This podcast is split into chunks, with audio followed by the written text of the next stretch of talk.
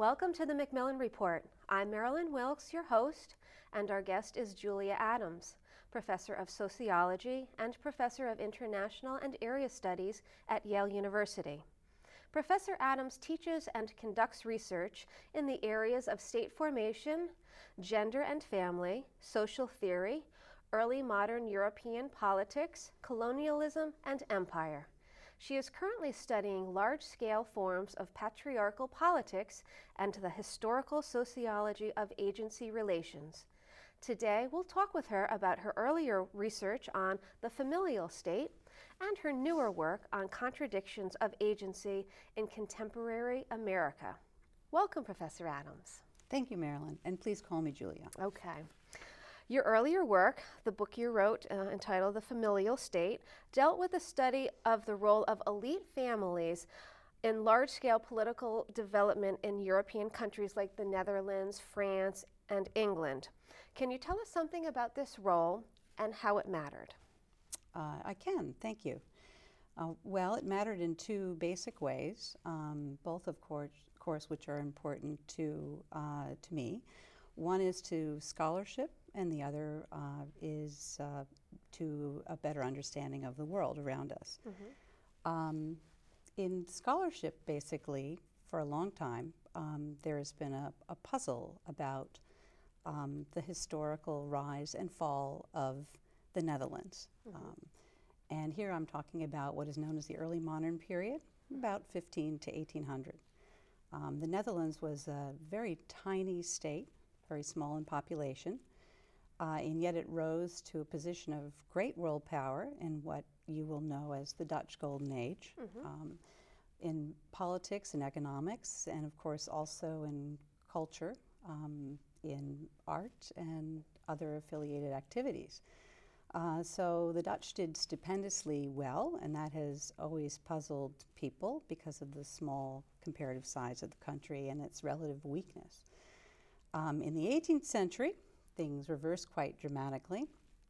Um, the Netherlands declined um, and didn't, quote unquote, come up again until the 20th century, when in fact the country came roaring back.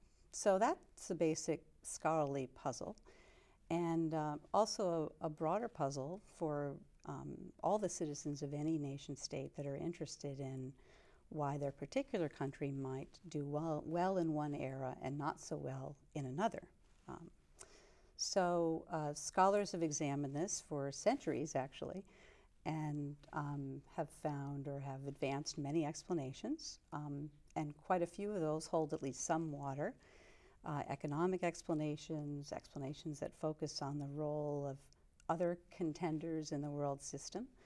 Uh, my contribution was to highlight the role of elite families in both advancing um, the economic and political and familial fortunes mm-hmm. of their own families and therefore the country at large, and then in the 18th century, uh, torpedoing them. And I can c- explain more about that if you're interested. Sure. Okay. So, uh, how is it possible that a group of elite families both helped and then hurt um, the Dutch state? Right. Well, in the earlier period, these families were many things. Um, they were um, merchant capitalists, they were um, politicians, nascent politicians, that is, they occupied state offices, and their families occupied state offices, and they were also patriarchs concerned to advance the fortunes of their families uh, at any one time and then intergenerationally. Um, in the Golden Age, um, this inspired them to world beating achievements mm-hmm. in many, many areas. Um, they became, however, increasingly invested in their hold on pieces of privilege and on the state. Um, and they had quite a wide hold or grip on um, the state, on the East and West Indies companies, um, mm, on many aspects of Dutch life. It became more and more difficult to consider giving that up, um, and those arrangements became more and more rigid and less and less suited to uh, the needs of the day.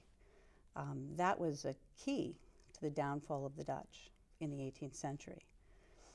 Okay, are any of these arguments relevant today? Do they apply, for example, to countries that are still ruled by families like Saudi Arabia and its 40 some ruling brothers? That's a very good question. I think, I think these questions are open still, and Mhm. many people are investigating them or thinking about them now, and so there's no one definitive answer, of Mhm. course. Um, that said, I think we do underestimate the sheer numbers of countries and states um, that are still quite familial in the early modern European sense. Mhm. Um, Saudi Arabia is a dramatic example, of course, but there are other countries and states um, that actually have family provisions written into their constitutions. Um, um, and of course, some, even in Europe, with some familial components. Let's think of England, for example, which, under some uh, situations, of course, um, the current Queen of England would actually have a pretty hefty constitutional role. Um, so we can't consign these forms of state in any easy way to the past. They are still with us today. Not so much in contemporary America, Mhm. but Well, I was going to just ask you about this country. We don't really have familial states, do we? Um, families, there's a separation from government here, um, at least after, after the early American history. Right, that is absolutely right. Uh, we do grumble, I know, about disproportionate power that some families might have in parts of the United States, um, and that can certainly still be true. But these elite families do not inherit state offices, they do not buy and sell them uh, any longer. Um, they have to get in them through democratic procedures, and in my opinion, that's a very good thing. Mhm. Um, so, in that sense, we do not. However, there are still uh, aspects of um, what we can think of as family principles, legitimating principles that we still see intact in the United States. Such as what?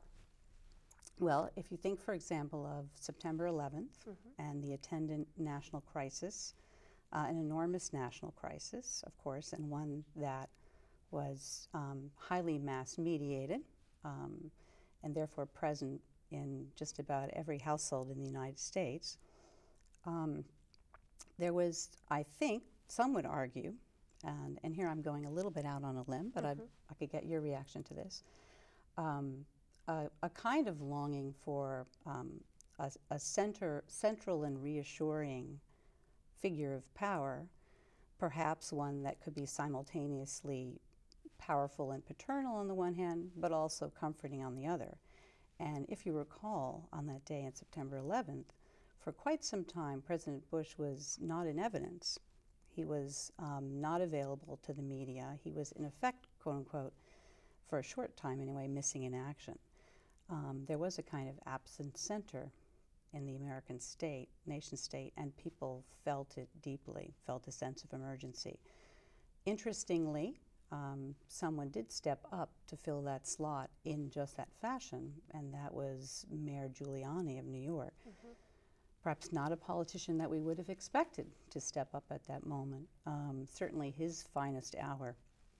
I think both the way in which he presented himself and the way in which people responded to him were, in some sense, familial dynamics. Um, but these are things we see now in the United States, typically in moments of emergency, not everyday politics.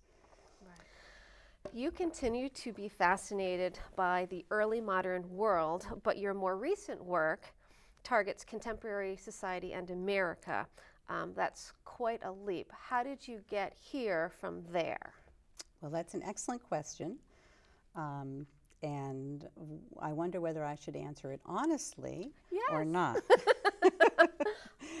well, I think I got there through true, two routes. Mhm. Um, and one route really um, is a form of happenstance. That is, for many years, I've been driving on American highways and noticing 1 800 How My Driving stickers on the back of trucks. Mhm. And I've been interested and curious to see the stickers and also to see the responses that some truckers have written on, this, on these uh, stickers, which I can't really mention on a family program like Mhm. yours.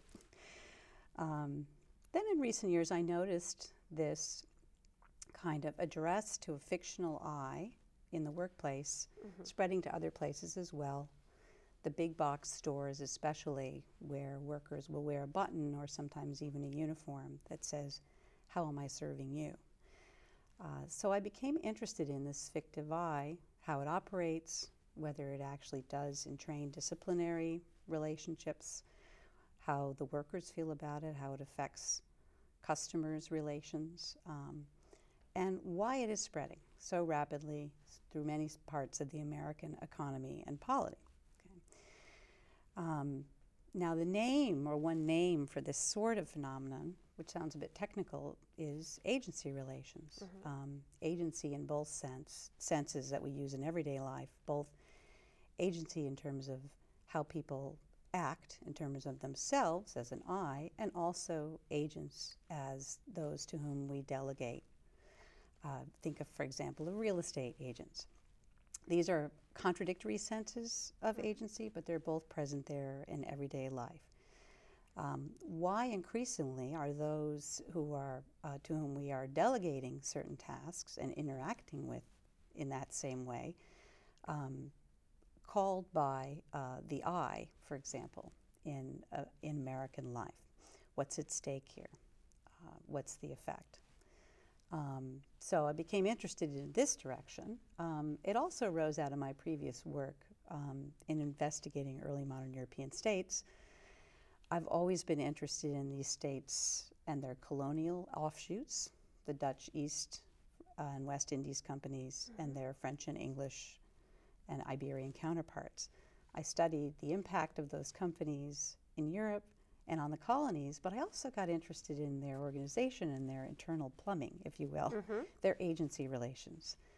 Um, what are the relations of delegation between the people in the boss's headquarters and those on the ground? And I mm-hmm. found that things were very messy indeed, far messier than I had ever thought when I began my research. Okay, let's talk about that a little bit. That sounds very interesting. Mm-hmm. what have you found, and how did you actually go about finding it out? How did you do your methodology, your research? for the earlier work. Mm-hmm. The earlier work I did um, sort of extensive archival research in multiple countries, especially focusing for that part of the work on the East Indies companies. okay. And when I began the research, I think I expected to find um, the command structure to be much more seamless than it was. I expected orders to be obeyed, carried out, and reported back. Instead, what I found was quite the opposite. So, by the end of my research in all these countries, the puzzle rather became how on earth do any of these companies last for longer than a week, much less 200 years? And how about today? Did you find pretty much the same situation? More so, Yes. even more so, as you might imagine. Uh, now, in a period where the American government consists of over 89,000 separate miniature sovereign units, certainly not related in any clear hierarchical way. Now, in a period where we've moved from Hobbes's Leviathan to Google for government, Mm-hmm. the relationship between those who give orders or those who um, ask for representation and those who execute or represent is muddled and becoming ever more so.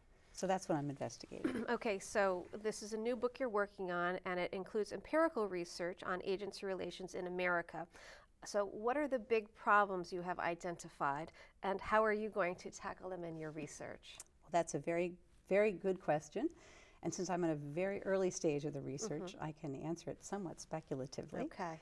Um, I can say that I'm concentrating on several regions or areas of American life. One is work, as I mentioned, with my example of the truckers and the clerks. Yes. I am very, because I've seen those signs as well, and I often wonder do people even bother to call in? Have you found uh, that that is the case? People do call in, and do they say good things or predominantly bad things? Excellent question. They do, and they say both, Okay.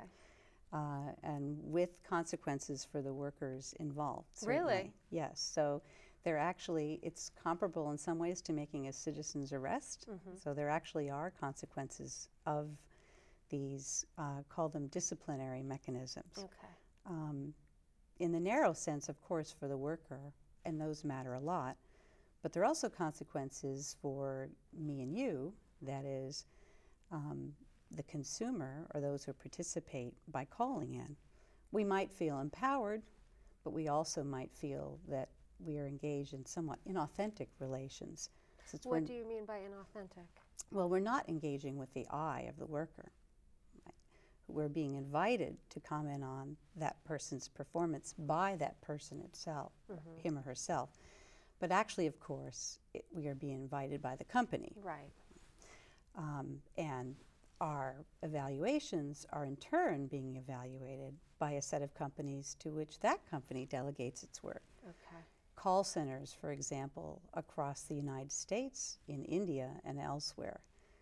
Um, the pattern of both discipline and accountability is ever more diffuse, and I'm sure that you, at least sometime in your life, have tried calling the 1 800 number. And, and it's always quite the experience. It's always quite the experience. Typically not a good one. And typically not a good one. So I actually think that it matters that many people like you and me are having not a good experience. Uh, and what kind of experience is this? Is one thing I want to to investigate. Mm-hmm. So this is one area.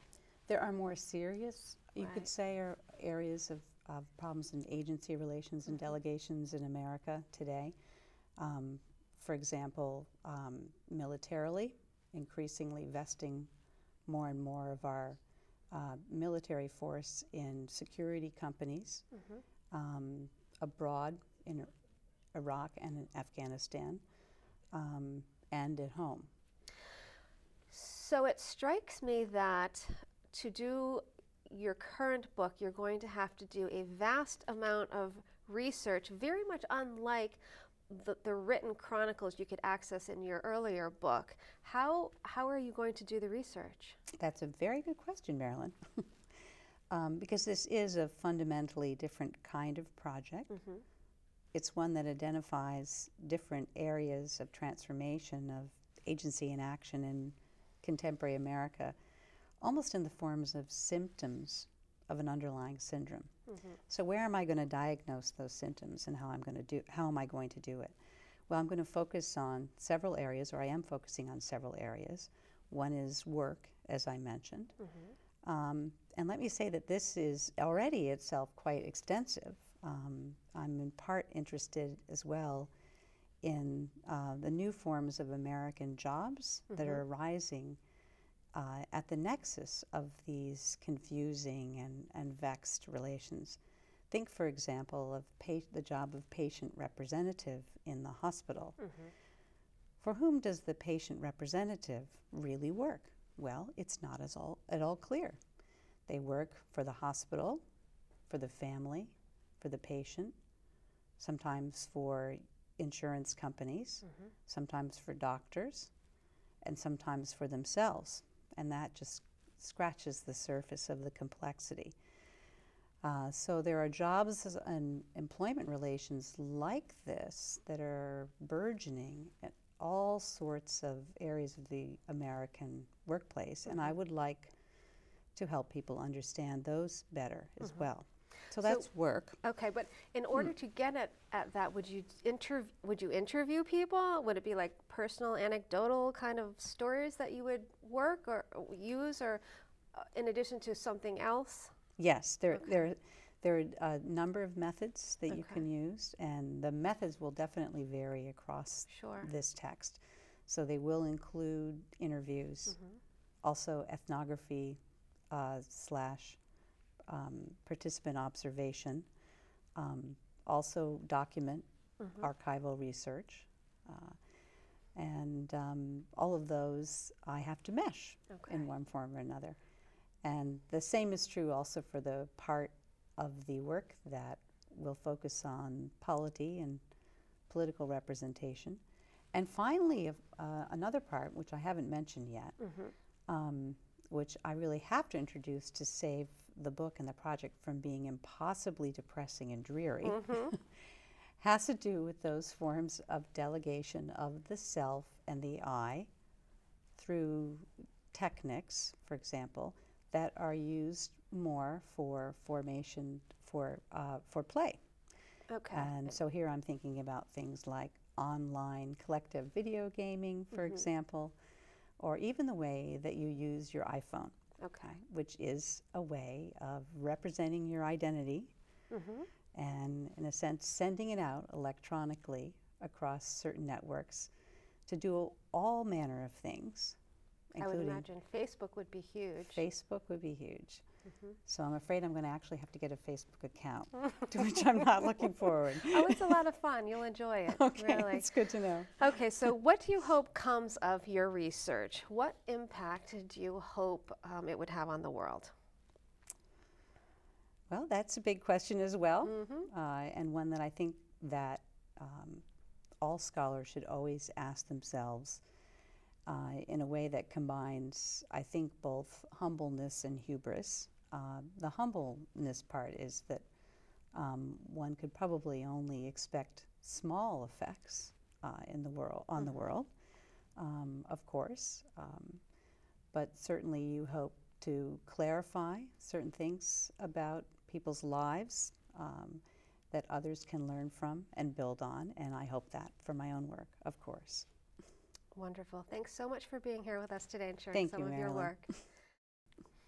For more information about Professor Adams and her work, please visit our website at yale.edu backslash Macmillan Report.